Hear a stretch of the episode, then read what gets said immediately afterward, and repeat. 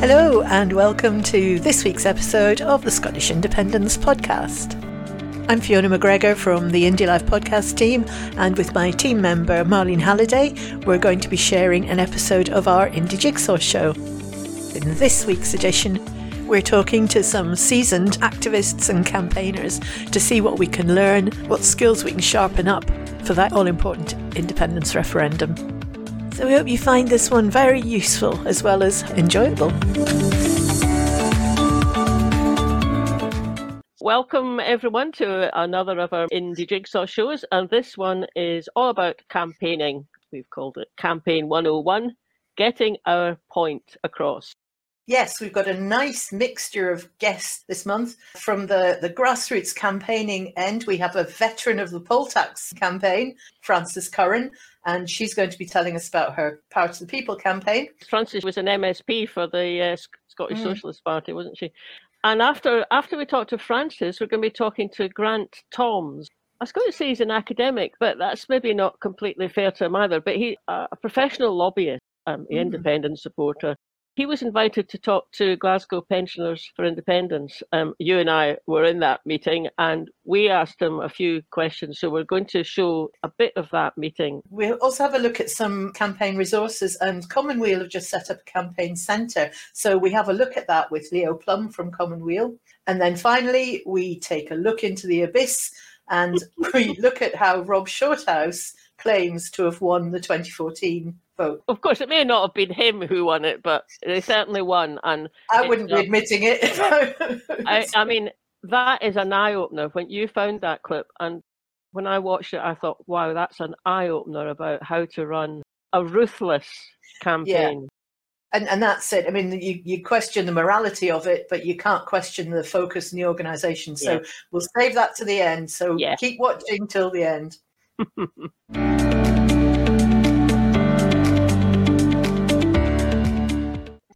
On the 12th of August, there was a demo by the new campaign group Power to the People. It was outside Scottish Power's offices. An enthusiastic crowd were demanding freeze prices, not people, and singing a little verse or two of a campaign song which you might remember if you were around in the 70s and 80s, like we were. Power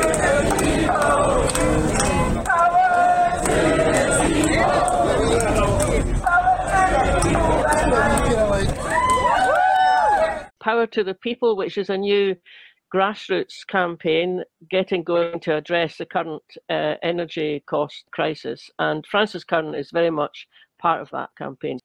And if you'd like to watch that footage, you'll get it on our Indie Life Extra YouTube channel. So let's go over to Frances now, and we asked her how she'd gone about creating this campaign. So, if you're going to build a campaign, the thing is, the energy market's a shambles. It's an absolute dysfunctional market. It's awash with public money. And every time something goes wrong or there's difficulties, then they just adjust it and they make it up. It's mm. not a proper market. It's got billions of pounds of public money in it. And so, with what's happening internationally and, and the price of, of gas, then we know that this isn't going to be resolved quickly. And if anything, the companies are just trying to manoeuvre themselves to continue to both make more profit and get public money to save them. This is not going to be a short campaign. So when you're in for the long haul, we're in for a year, two years down the line, defending people against what, what the companies want to do to them. So you have to also build a camp. That's going to take a really big campaign, a grassroots campaign. We need thousands and thousands of people to be involved in this campaign. Mm-hmm. And so you need to organise action like the Scottish Power demonstration in order to bring people together and begin to get a wider and wider circle of people who get involved in the campaign. And so it was real though. We want to meet Scottish Power. In fact, we've already met them in the cafe. We came across the road to chat to us when we were setting up the ah. protest. The day before, we'd gone for a recce because we had a bit of kind of shooting and we had with, with the PA work, where should we hold it? And it had security outside it because a few groups had been inside that week. So we just, I went up to the security guy and said, listen, we're not here to do anything. We're just here to do a recce for the protest tomorrow we got an email the next day saying, "Can we meet you?" And we said, "Yeah, all right then." And we thought well, it's the security coming to meet us, and then we got we got um, the guy who's liaison with the government and the PR woman, and then we went into the energy market, and and I'm like, you know the people we thought we were going to meet. and what they Yeah. hear is that they want to discuss with us about a price freeze because their Oh. boss, Keith Anderson, had already proposed this in April. And why did they propose it? Because they're terrified of what's going to happen next. And they're afraid, one, of the anger that it's going to provoke, but they're also afraid that if, with the price cap on, that they're not going to be able to pay dividends or profits to their shareholders. Remember, that's who he, he's interested in on his 1.15 million pound salary. And so it became quite an interesting discussion. And we raised prepayment meters, we raised late fees and all this Yeah. sort of stuff for them as well. Yeah. The bit where you cross the road into the front, did you plan that? It looked as if somebody just thought, right, that's it, we're crossing the road, and off you went. No, what- happened is STV came up to us and said, We would like a shot of you over there um, and crossing the road. And if you don't do it soon, you're going to miss the six o'clock news. So I had the megaphone and I was like, right, okay, then, yeah, why not? We're not going to. Uh, But yeah, we just said, right, okay, we're going now, so let's just go. No, it was totally impromptu. But what was interesting about it is once we got across the road, we were going to come back. And the protesters just decided, no, we're staying. We weren't coming back. Were going to stay outside Scottish Power. So I just went back over the road and we reset up the stage. And so it was all very spontaneous. There was a bit of singing, there was some chants, there was dancing at one point. You know, there was an element of fun about it, as well as what seems to be kind of rising anger, at, rightly so, I think, of um, the way people's lives are being affected by a lot of the, the policies we're dealing with just now. It did feel very sort of old school grassroots. You mentioned, um, I think, on the stage that you'd been part of the poll tax protests and you'd helped bring down Thatcher. Um, you know, the world of social media and everything is very, very different to what it was back then mm-hmm. not paying your poll tax perhaps has less of an immediate impact on people than not paying your electricity bill. Can you use approaches that you used back then now, or is it different? The key question. I think there's two lessons from the anti poll tax movement. One is the character of the campaign. It was totally grassroots. Every anti poll tax union was set up well, first in Scotland, because it was introduced for the first year, and then in England. And they were set up in the image of the people who lived in that community. So the Glasgow ones were different from the Moray ones, the Edinburgh ones were different from the Dumfries ones, and the West End Glasgow one was very different for the Easterhouse one. So they were all very, very different. And they did different things as well, how they engaged people, but they had that kind of autonomy. We had a national strategy and we had ways of clogging up the courts and stopping the sheriff's officers coming in in each community. But it was adaptable to a grassroots level. And I think this campaign has to look like that. I think it has to be grassroots. Committees need to be set up in every community that we can across the whole of Scotland because that's your, it's your neighbours you're talking to. Yeah. It's, it's, it's the people that you see every week at, in uh, Morrison's for me or at the bus stop in the morning when you're going to work. And so, two things happen with that. One, you can do that information exchange of how this has come up, what do you think?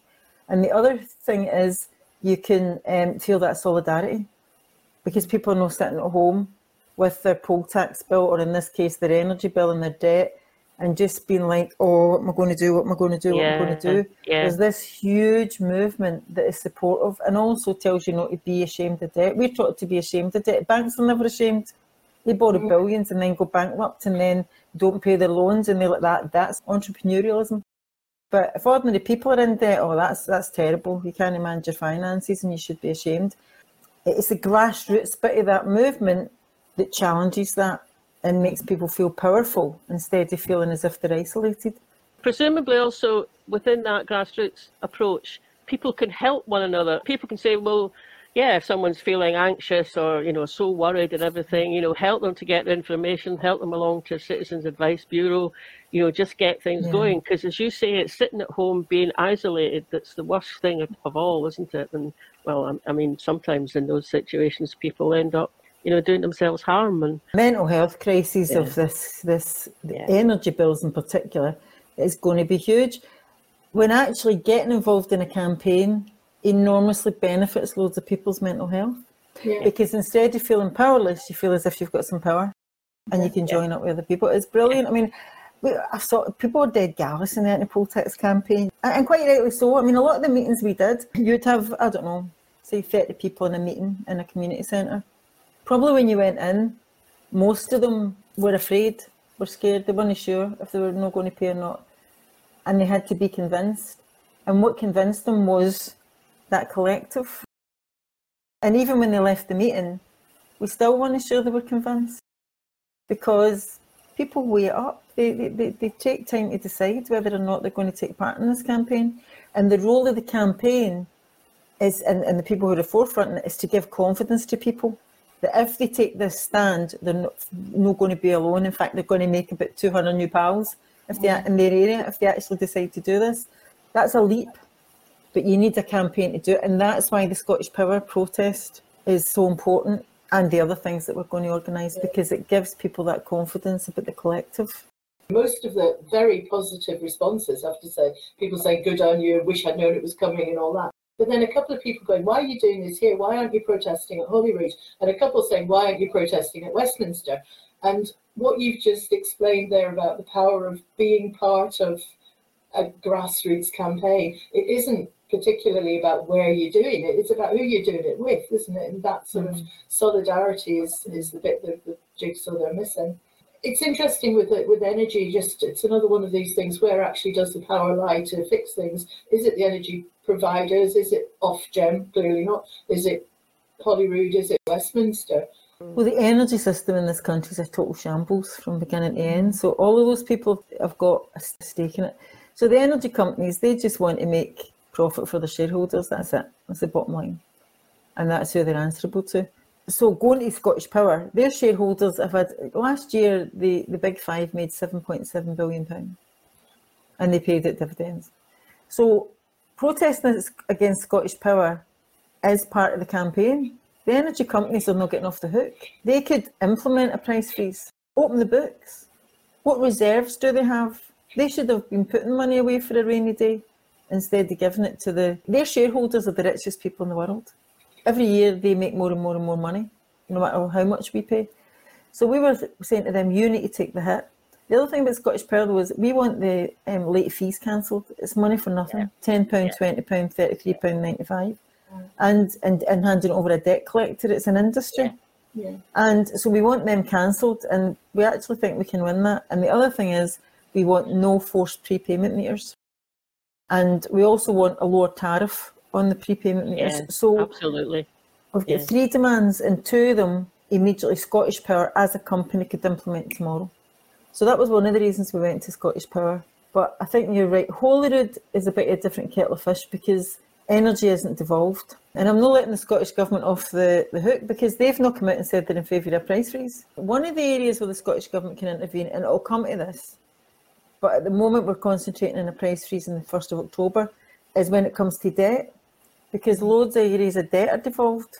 And we want the Scottish Government to use their powers to protect ordinary people against big companies who are chasing them for money, which is a multi million pound industry, just ripping people off who've not got enough money. And there's a guy called Alan McIntosh, and he's written a bill called the Cost of Living Debt Scotland Bill, and it's got about eight points in it and we want the Scottish Parliament to pass them. It's things about wage arrestments, bank arrestments, how much money you can keep, whether people can come in your house and take your goods away. There's loads of things like that. Yeah. So, so we want them to pass that. Well, it's going to happen anyway, but we're going to get to that stage. If, if you're going to intervene in this at all from the point of view of Nicola Sturgeon and the SNP, then that's the place to intervene place to protect to people. Yeah. And then we'll be able to see whether they're in the side of the big companies or they're mm. going to be in the side of the people. So we would go to Holyrood for that. And as for Westminster, I mean, is there any point going there anyway? I mean, seriously? Well, at this stage, they're not going to listen. I think what's going to make Westminster sit up and listen is if there's protest across the country. Yeah. Instead of going to Westminster, we need mass protest. We need pensioners to protest. We need young people to protest. We need women to protest. We need everybody to come onto the street. And a can, will that happen before the 1st of October? I think in Scotland we'll be able to bring pressure to bear. And Ofgem is the next one which will have taken place by the time this show goes out. Tell us a bit about that. Yeah, I mean, they're a total joke. I mean, they really are a joke. Every single decision that they've had to take on green subsidies, on profits, on grid charges, all of that, on prepayment meters, they're just in the pockets of the companies. They're not independent. They do seem to be protecting the interests of the energy companies at the expense of the consumers. Well, the standing charge is a joke. They actually, the power company said to us it's an antiquated charge. And also, we pay more in Scotland than they do in London. It has to be public ownership. I mean, our campaign's in favour of public ownership. Are the Tories going to carry through public ownership? Well, they nationalised the banks when they were in crisis, so who knows? What the energy companies are terrified of is that that they end up in that type of financial crisis mm-hmm. and the government is going to come in and take the keys back because yeah. there's no alternative. I'm in favour of that, by the way. If they can't run energy under these circumstances, then they're getting paid a fortune to do it, then gives them back again. Hopefully, there's going, it's going to be a referendum in just over a year's time and you know already a bit of campaigning sort of starting up and so we just wondered when we've got you here in the studio just to kind of ask if you think is it the same kind of campaigning that is needed in the second um, indie campaign compared to the first? And you know there was lots of great stuff wasn't there? There was you know there were some mm-hmm. groups that just really focused on going to Chatham doors and getting people to get themselves on the electoral roll and get them able to vote. And then there was great public meetings set up. Really good speakers came to the fore do you think it's going to be the same kind of campaign and are we going to need something a bit different this time I think that's a really good question. Where's the Yes movement been since in the last eight years? I think there's loads of people who are dying to get campaign. They want to engage, and we've been kind of parked for all that time. And what to do in the meantime? And, and a number of Yes groups have survived. South Glasgow, Cumbernauld, you know, a, they yeah. still meet, and they've yeah. they religiously met every month for eight years. And so, total respect to those activists in the movement. But I actually think there's a bit before that campaign because strategically, how are we going to get a referendum? Mm-hmm. And I think that's the question that the movement isn't answering at the moment. How are we going to get force either? What is the strategy and the tactics to get us to the stage where we can even have that campaign? And that's what's missing. The good thing about Socialists for Independence is we can work with, talk to, um, people in the independence movement who are no socialists, but we can also work with and talk to people who are in the other side of that discussion, but who are socialists or, or who are in the left. And there's an important point here because there's loads of people who are in that other side don't support yes, but they do support the right of Scotland to determine its own future. So is there ground in the middle there? Is there a bridge? where the whole of Scotland, not just the Yes campaign, says to the Tories, Who are you, posh boys in London, to tell us in Scotland that we're not entitled to decide ourselves? We're Democrats. Mm. We're, this is the democracy of our country. So I think the campaign that we need to discuss is a mass democracy campaign in Scotland for the right to decide before we even get to that bit where the Yes campaign emerges again? We've not got a massive window for that to take place between now and the court case, which is either going to confirm or deny our right to have a referendum, because that's going to be this October. So, do we have time? Well, we don't need time before that Supreme Court case, but it does strike me that what, however that court case, whatever they decide, that's going to be a turning point, or, or maybe a, a better way of putting it, a, a tipping point. I mean, mm-hmm. if they mm-hmm. come out and say yes, that'll clear the way to have a have a referendum. Um, but if they don't, that's the tipping point for mm-hmm. something of akin to what you're what you're what you're thinking. And and i mean yeah there's left you know there's people on the left side of politics who definitely would say it's our right to have it. But i, I expect there are people on the right of scottish politics who feel the same way. They're not mm-hmm. going to probably vote for independence but they're definitely going to support would support it's up to us to make the decision. So maybe that would be the tipping point. And then how would we get something like that going using the image of a bridge, isn't there? So you can see you've got mm-hmm. a bridge over to the left wing side of the argument. Maybe yeah. we need a few bridges, different kind of groups kind of talking to one another. I think so. But I think it has to be a bit radical. If you just leave this discussion to the courts, into Westminster, into Holyrood, then you're excluding the mass of the population in Scotland. And I think we need to involve the mass of the population in Scotland, the people of Scotland, in this democratic right. I mean, there's a whole history of countries who have fought for their right to decide whether they're yeah. independent yeah. or not. And so there's lots of tactics from that. So the reason I think it has to be a bit radical though is because I think that the only way you're going to get it, you have to think what's going to hurt Westminster, what's going to hurt the City of mm-hmm. London, what's going to really bring pressure to bear. Mass protest, yes, that works, but we need other tactics other than that. And I think that's what we need to discuss. But we need to take it to England as well. Just after the independence referendum the last time when we'd, we were still in the defeat phase, I went to London with my partner at the time. We were in the, the art galleries. We were in, the, I can't remember, it's the National Portrait Gallery. And he was walking around, he's a photographer, and he said, every fourth picture's ours. And I thought, wow, never thought of that. And I was thinking, there's lots of people in England who would support this. And I was thinking, yeah, well, we could go around and not on the paintings, obviously, but saying, you know, we, we, we want to share, but we're do you support us? Asking English people, do you support our right? You think you're Democrats, you're on the world stage. Do you think we've got the right to decide? On things like mass civil disobedience, because I've, I've been talking about this, I've been discussing with people about it, about types of ideas, and I'll just give you one idea. Now, it probably isn't a goer, but this is the type of thing we need to think about. What if people in Scotland decided to take the money or the banks and put them in credit unions in Scotland? And what if we said, see those credit unions in Scotland, because I know some of the people in credit unions in Scotland, they've got reserves at the moment and they want to invest it in things like social housing public housing and other things like that. Now, I don't think they've got the ability to do that, you know, the way they're regulated. But let's say we could change that. And you've got these big credit unions. Let's take the money at the banks in London. So I think things like that is what we, we would need to think about as a protest. Mm. And there's lots of other things that we could do.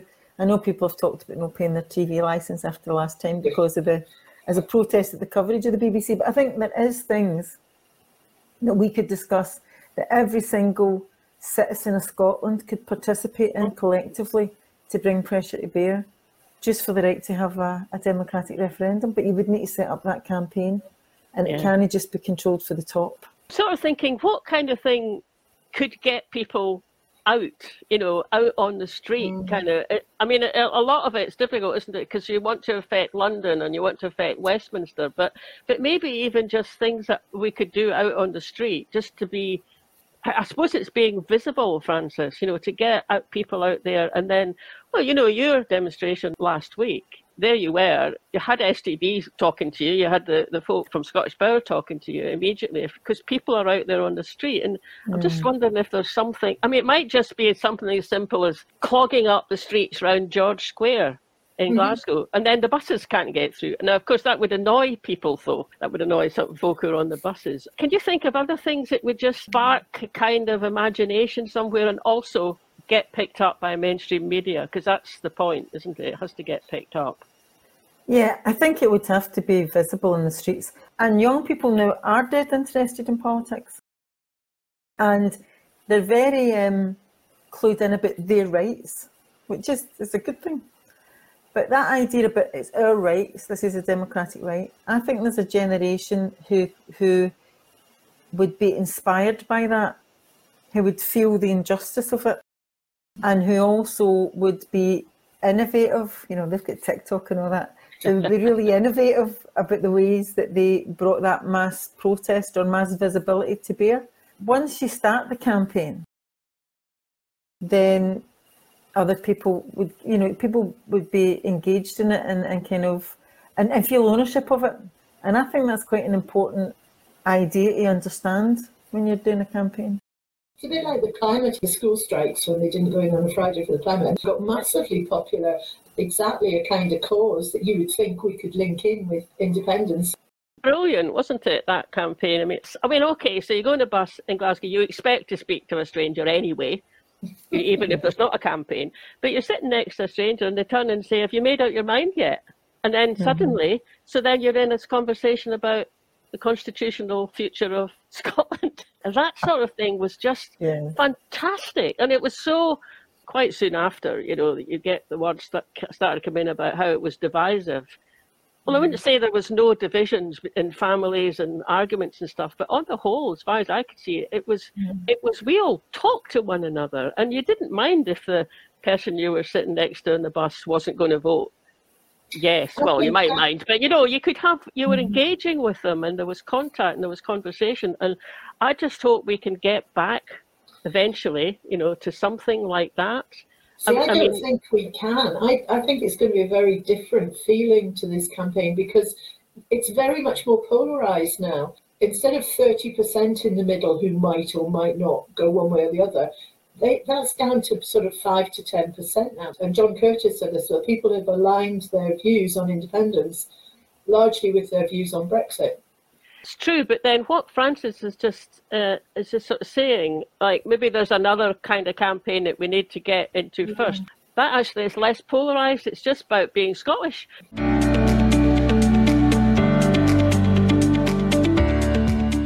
That was real grassroots campaigning, wasn't it? It, it? You could just see the link from what Frances had learned from the poll tax episode and getting people out in the streets and that sense of camaraderie, I think, was was very, very powerful. Yes, it was actually. And yeah, it did take you back to, for those of us who can have got the memory that goes that far mm. back to that point. I was just also very struck with how she talked about the need to build bridges um, and and ways of you know ways of doing that but how do you kind of expand your reach so that you're talking to the people that you do actually have to persuade as opposed to us talking to people who are already persuaded yeah, and there's common ground. I think that was the phrase used as well. So, although um, there might be people who aren't as persuaded of independence as we are, there is certainly common ground when it comes to you know the unfairness of the current energy price. Yeah, I was just very taken with that, and I mean, I, I hope that part of the People campaign, you know, gains momentum. Let's talk to our next guest, who is Grant Thoms.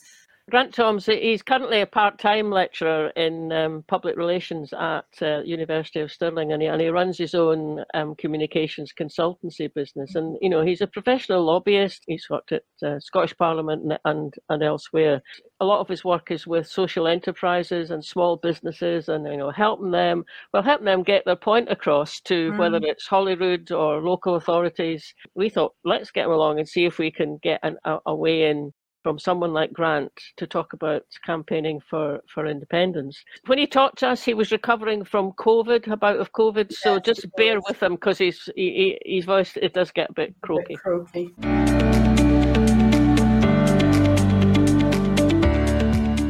What are the tactics that are most successful when it comes to lobbying? And I'll give you an example. I, I used to be on the board of Friends of Scotland, and at an AGM, I think it was about 2012, uh, they had a workshop bit, and it was all about lobbying. They got a new kind of um, they got funding to employ someone who was going to explore Scottish companies that were doing basically fossil fuel exploration, oil exploration in uh, outside Scotland. So we knew enough about what was happening in Scottish waters, but what, where were Scotland's oil companies, people like uh, Bowmore and Cairn Energy, what were they doing to exploit the world's resources that we could make them accountable for in Scotland? So, um, you know, good piece of work, good to get the financing of the thing. But this guy had this workshop, and there's about 40 people in the room. And he said, okay, stood up on a chair and said, if you believe that lobbying is bad, go and stand at that side of the room. if you believe that lobbying is good, go and stand at that side of the room. If you think it's something, you know, you can stand anywhere in the room to show roughly where you are. Well, you've never seen this mass run to the end where lobbying's bad, and I'm standing at the other end of the room. Um, and I'm going like, um, excuse me, I'm a lobbyist and I'm on your board.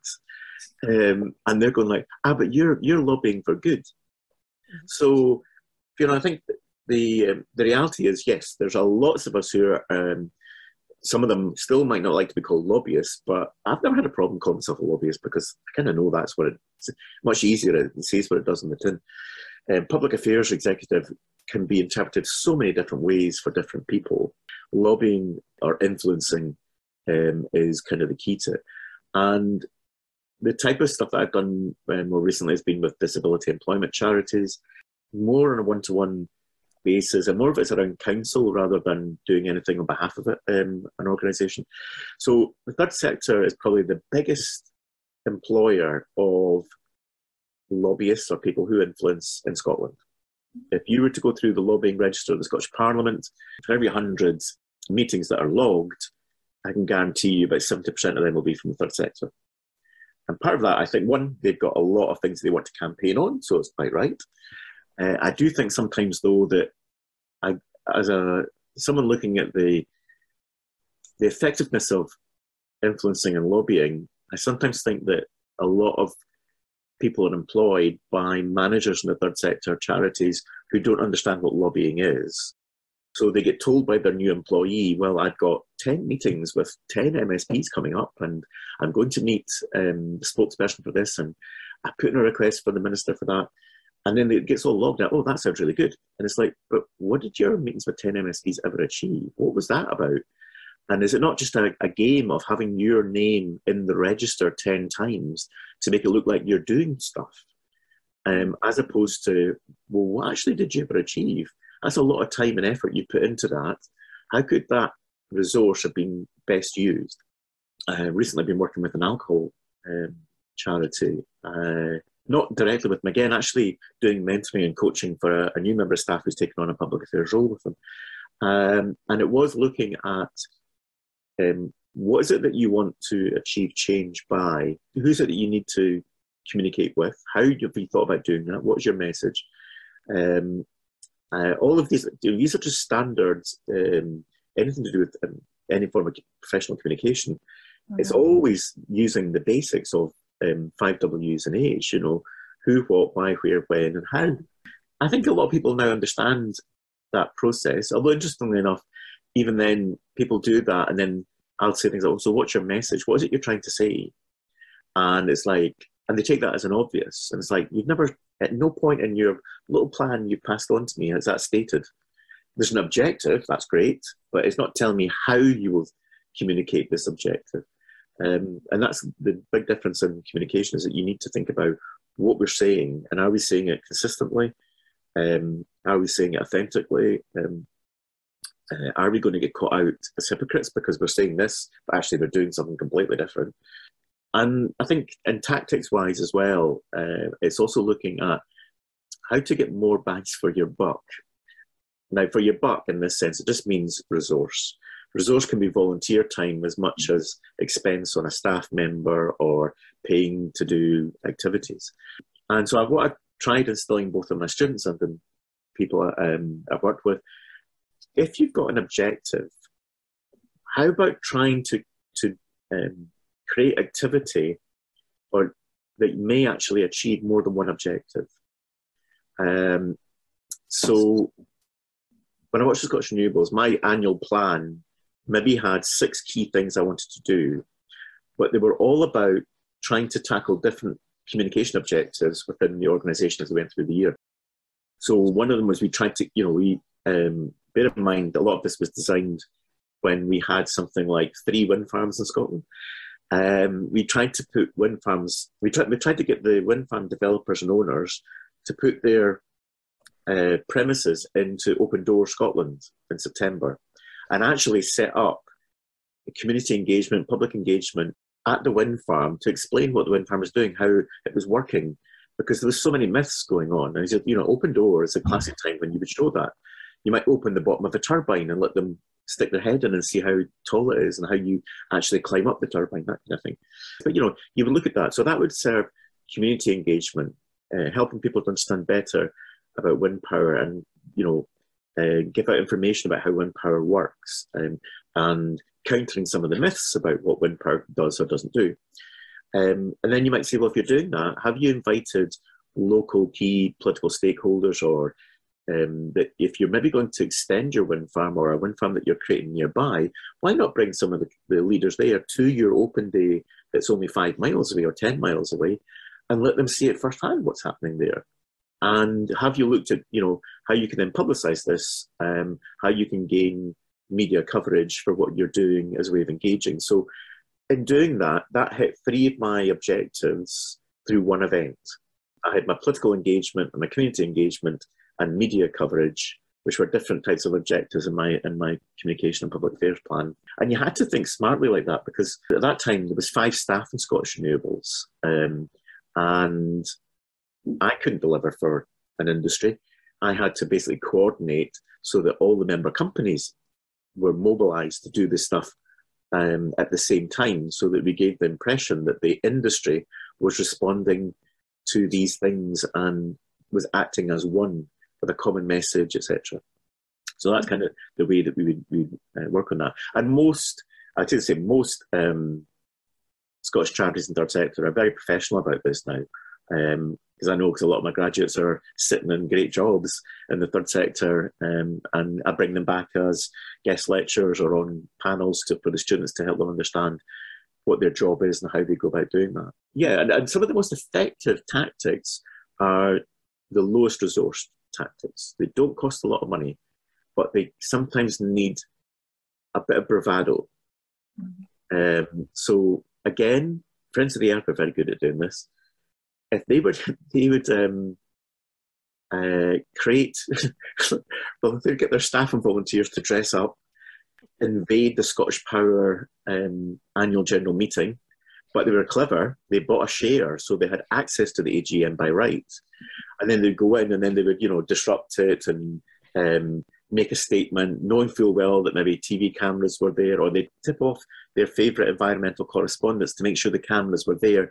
Scottish Power thought they were there to cover the AGM and the finances. They were not. They were there to cover the, the disruption that was going to take place.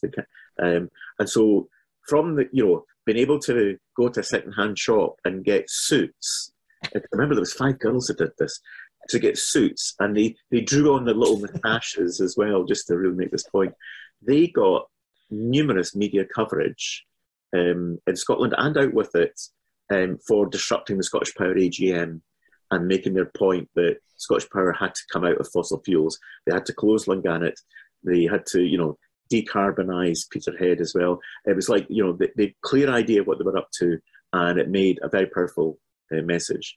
Now, my students think that they all need big budgets to pay for advertising on Facebook, and it's like, no, you know, you're on a PR degree, not an advertising degree. You can do this with nothing. Um, it's creativity that comes first and foremost.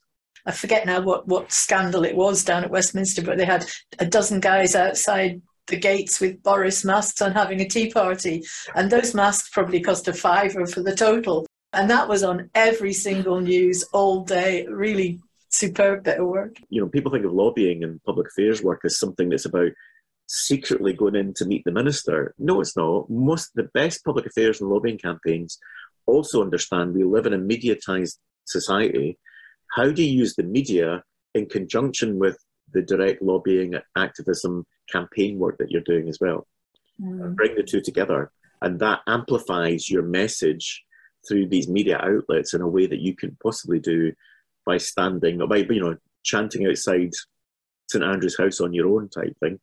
So mm. what you do, you amplify it. You look for ways of how to get it. Now, in the modern age, amplification is done a lot through digital and social media as much as through what's called earned media, the traditional legacy of print broadcast.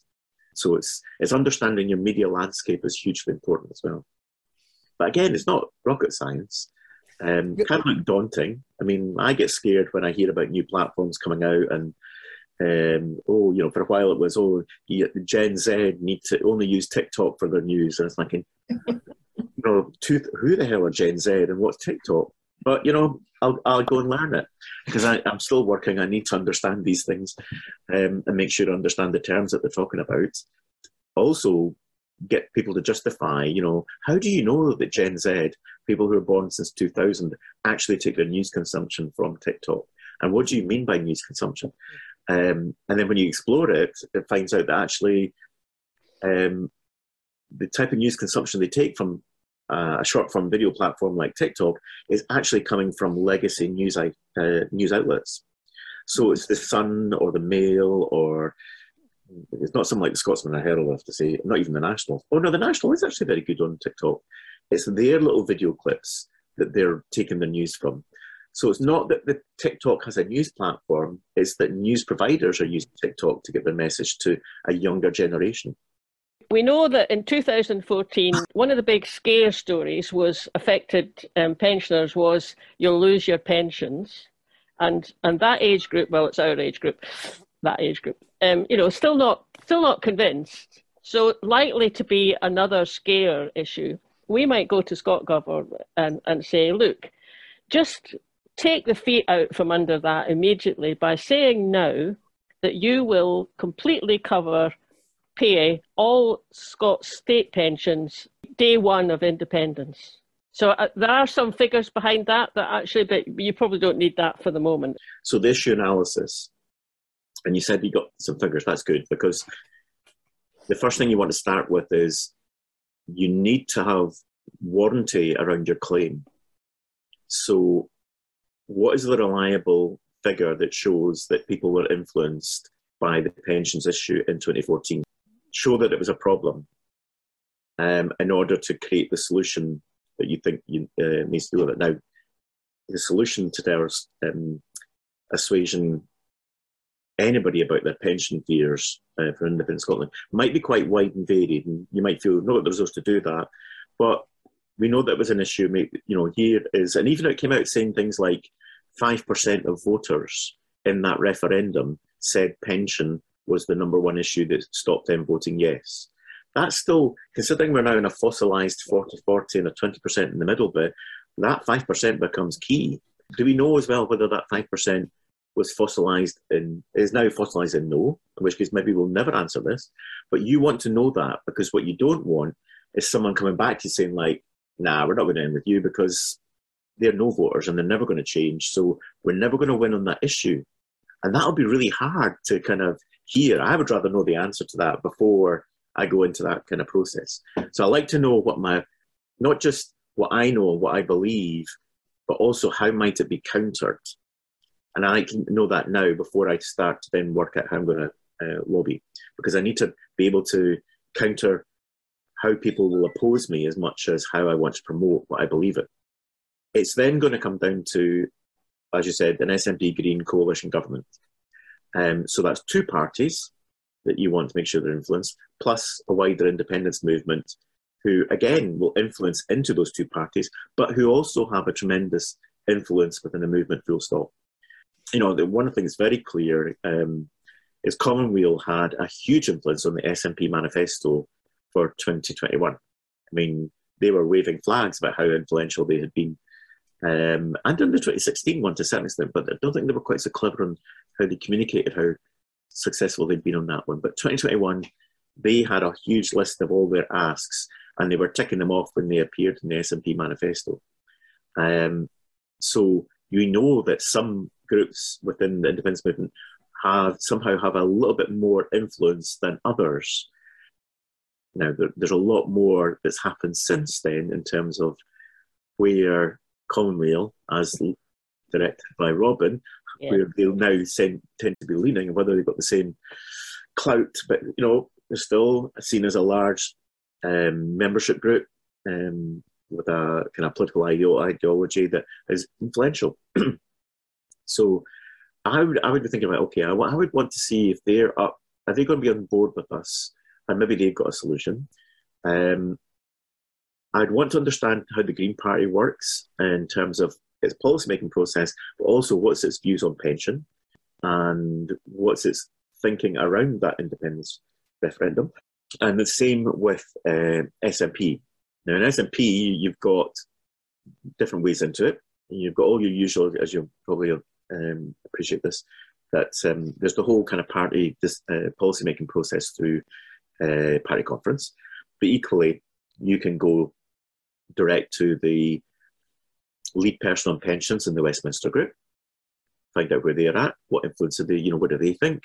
Um, do they support us? In fact, they might be a good person to bring into one of your next meetings um, because they don't have executive responsibility and a diary that's jam packed through with going to things. And technically, pensions is not a devolved, so there is no minister for pensions as such uh, in the Scottish Government. So it is very much a Westminster reserved, and it would be good to hear, because I know the Westminster Group, I mean, I should have said, as part of the intro, I work two days with Alyn Smith now, so I'm not doing so much in the way of consultancy. Um, but I'm getting an insight now into how West, Westminster yeah. working much more effectively. So I bring that into it, um, and then I'd be looking at who in the Scottish ministers is taking responsibility for planning for the referendum. You obviously be clear that Mike Russell is the political director of the independence unit in the party, is a hugely influential person. And the, we also have a pool of civil servants who are working on this. So if any of your members are civil servants, or, you know, have any connection to civil servants, then I would want to use them as well. One of the things I never said actually, here's a phrase that was used to me once. If you're having to contact a minister, it's because you failed to convince the civil servants of your solution. This, contacting a minister was a last resort um, lobbying tactic, tactic that essentially go through the policy, go through the civil service, get them on board because they control government more than ministers ever have done. So it sounds a bit yes ministery, but it is true. Um, and certainly, in my experience in renewables, that's exactly what we did. We knew all our, we knew our director general, we knew our directors, uh, deputy directors, policy managers, and we made sure that as many staff moved on into that civil service because embedded in there, and what's one of the things my interest, sort of research interest, is the embeddedness between civil service and interest groups in short life working groups. So, ever a sticky, wicked, um, kind of wicked issue, let's create a working group. And, you know, it's usually got a mix of external organisations representing different things. So, if it's Scottish Fuel, Fuel Poverty Forum, ministers, unless it's in a manifesto, the ministers are not really that interested in creating new policy on something that might be seen as being, uh, if you haven't got me a given, given me a clear solution, then I haven't got the time to go looking for the solution. Yeah, yeah. I mean, I can understand that sort of a normal, you know, parliamentary kind of, you know, situation. But do you think that's different, given that you know they've now pretty well, you know, opened the starting gate on on the referendum? Yeah, so my my thinking is that the, the, the team of civil servants will already have covered a lot of these issues, right. but that doesn't mean to say they're going to come up with a solution that you're going to be happy with. Yeah, exactly. Yeah. right. Well, they are going to come up. One of their one of their papers, one of the papers that they're coming out with is is going to be about pensions, but of course we don't know what's in it yet. That's all really that's all really fascinating. Actually, hearing what you said there. Uh, thanks. It's great. So I was quite impressed with with Grant's very strategic, methodical approach there. And planning is obviously key to any kind of campaign. He's talking strategy. That's why I really enjoyed that that meeting. He's talking strategy, and and you saw that coming out um, when I asked him what about campaigning for pension. You know, he was just doing it off the cuff. And also, no no difficult stuff really, and there's no magic in it. It's simple how do you communicate with people? How do you get your point across? And how do you plan how you're going to do it? In fact, that moves us on quite nicely to our next clip, which is Commonweal's Leo Plum. Leo and I had a, a, little run round their new campaign centre. When I say run round, it's a virtual run round because it's on their website. We did a bit of a screen share, and Leo talks us through the features of the campaign centre. So we're just going to play that now and encourage you, if you haven't already joined it, very easy, very quick to sign up. Go and have a look and see what you can learn from it. it has got the potential, I think, to be a, a really yeah. valuable tool, although it's it's in its very early stages yeah. right now. So yeah. we'll play that next.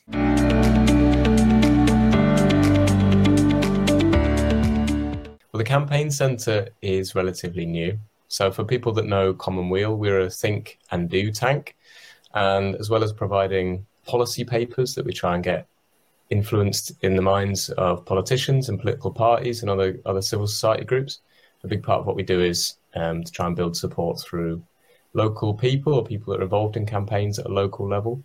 So Campaign Centre is is basically an online space, a bit like a social media platform, where people can find like-minded or, or individuals with common views that they share and can join in and learn quite a lot of skills about campaigning or even get involved in campaigning from scratch, building a campaign, or picking up on some of the ideas that Commonweal puts out and helping us to campaign on those, promote those, find new ways to get those out there. So it's a, a, a space that's usable in lots of different functions and is pretty new. Just like all kind of social media platforms, I guess it gives people a chance to share information, links, pages, publications, articles, things that they've picked up on or found interesting. One important thing for us at Commonweal is that we want people to get involved and feel like they can campaign or discuss political ideas without it having to be linked to any particular party political position. Mm-hmm. So you'll find a lot of people talking here about very disparate or very different sets of issues facing Scotland at the moment. We have set it up so that as people join, they can introduce themselves and just say hello, and then be kind of put in touch with each other by their common interests. So a lot of people will join and just put up a few sentences about themselves, just saying what motivates them, what they want to see in, in the in the future in Scotland, and people can then begin to navigate and go a bit deeper. So if you've used it a few times before, or if you're completely new to it, I definitely recommend uh, one of the first things to do is to look at the courses that we have available. So we've just started a section on courses. These are brand new. In here, you've got the kind of learning particular skills. We've got a course up there, Learn How to Campaign, uh, that Robin McAlpine put together. Really nice videos that talk you through building a campaign from scratch. Oh, and eight different topics, yeah. Yeah, and there's a lot of in-depth material within those as well, so you can build your way your kind of knowledge through that.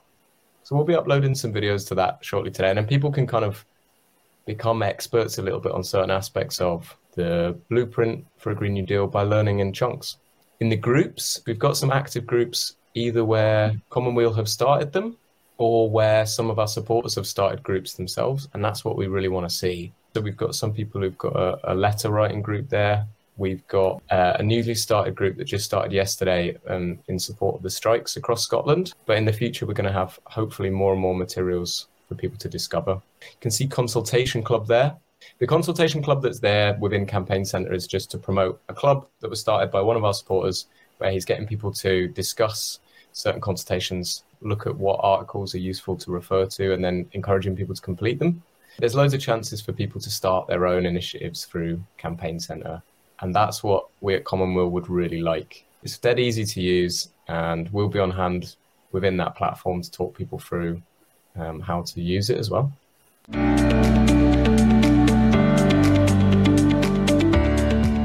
This is the final section of, of this month's programme. It's a bit like standing on the edge and looking into the abyss because we all remember what it felt like on the morning after the referendum and how gut wrenching that was.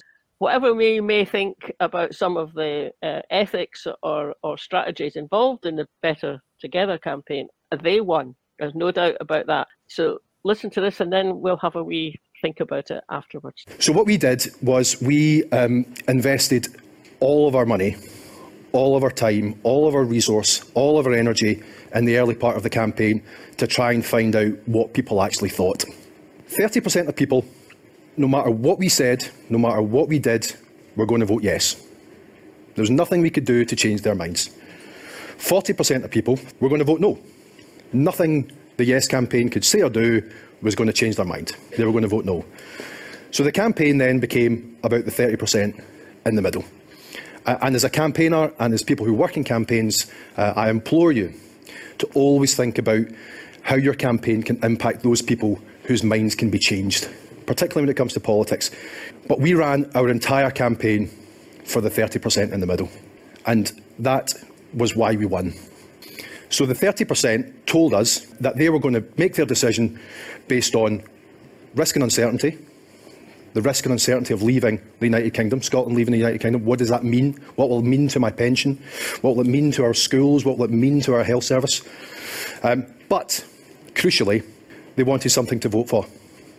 So the underlying issue was the risk and uncertainty, but the thing that was going to motivate them to vote was to have something to vote for. Um, so once we understood that, it allowed us to start develop messaging.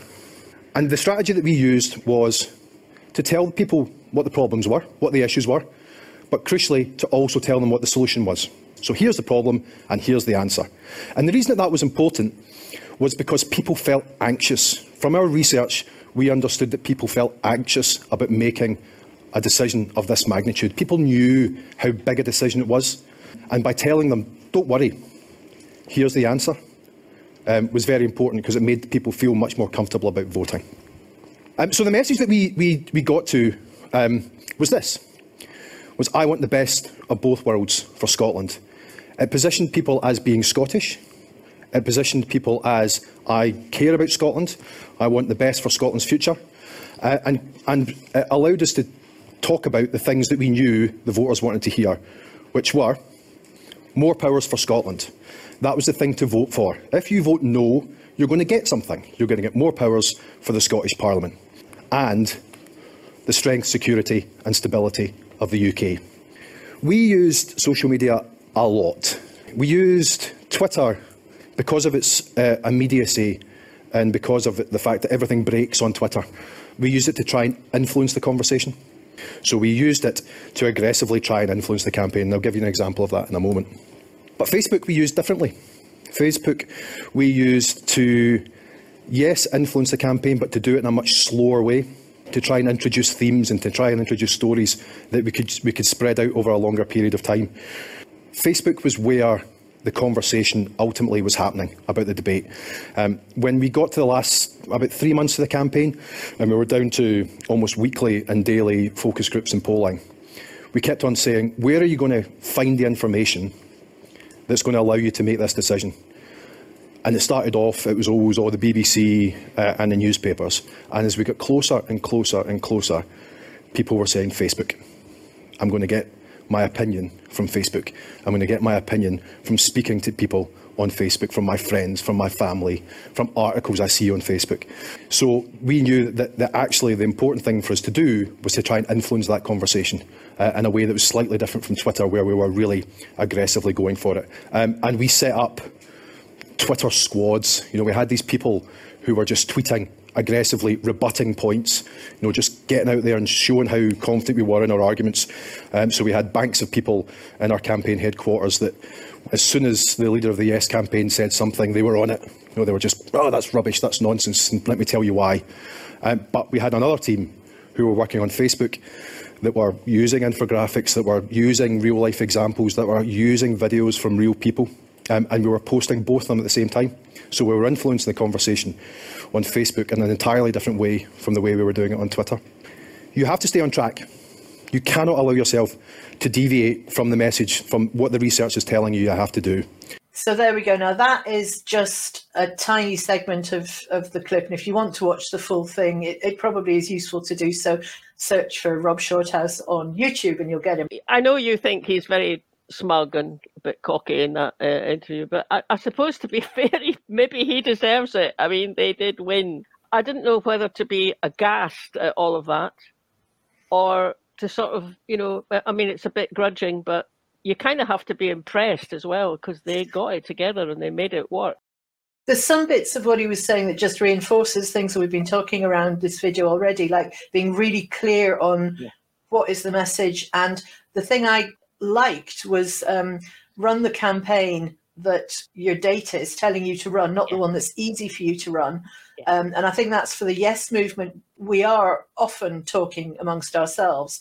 That is not the group we need to convince. That came across really strongly to me as well. Yeah. And then the other point that he made was there's a whole group of people you're never going to convince. There's no point in talking to them you know, just go for those ones who are persuadable and finding them. And it's a smaller pool this time around. Yeah. I think, as you said, yeah. Um, finding them is the key. And then, of course, the bit where um, the morality sort of flies out the window, in my opinion, is when they've got banks of paid yeah. internet trolls working to undermine any kind of information that's out there. Those banks of, you know, tweeters that they, they, they had responding, yeah, you kind of have to be maybe grudgingly, you know, impressed because that, that was effective.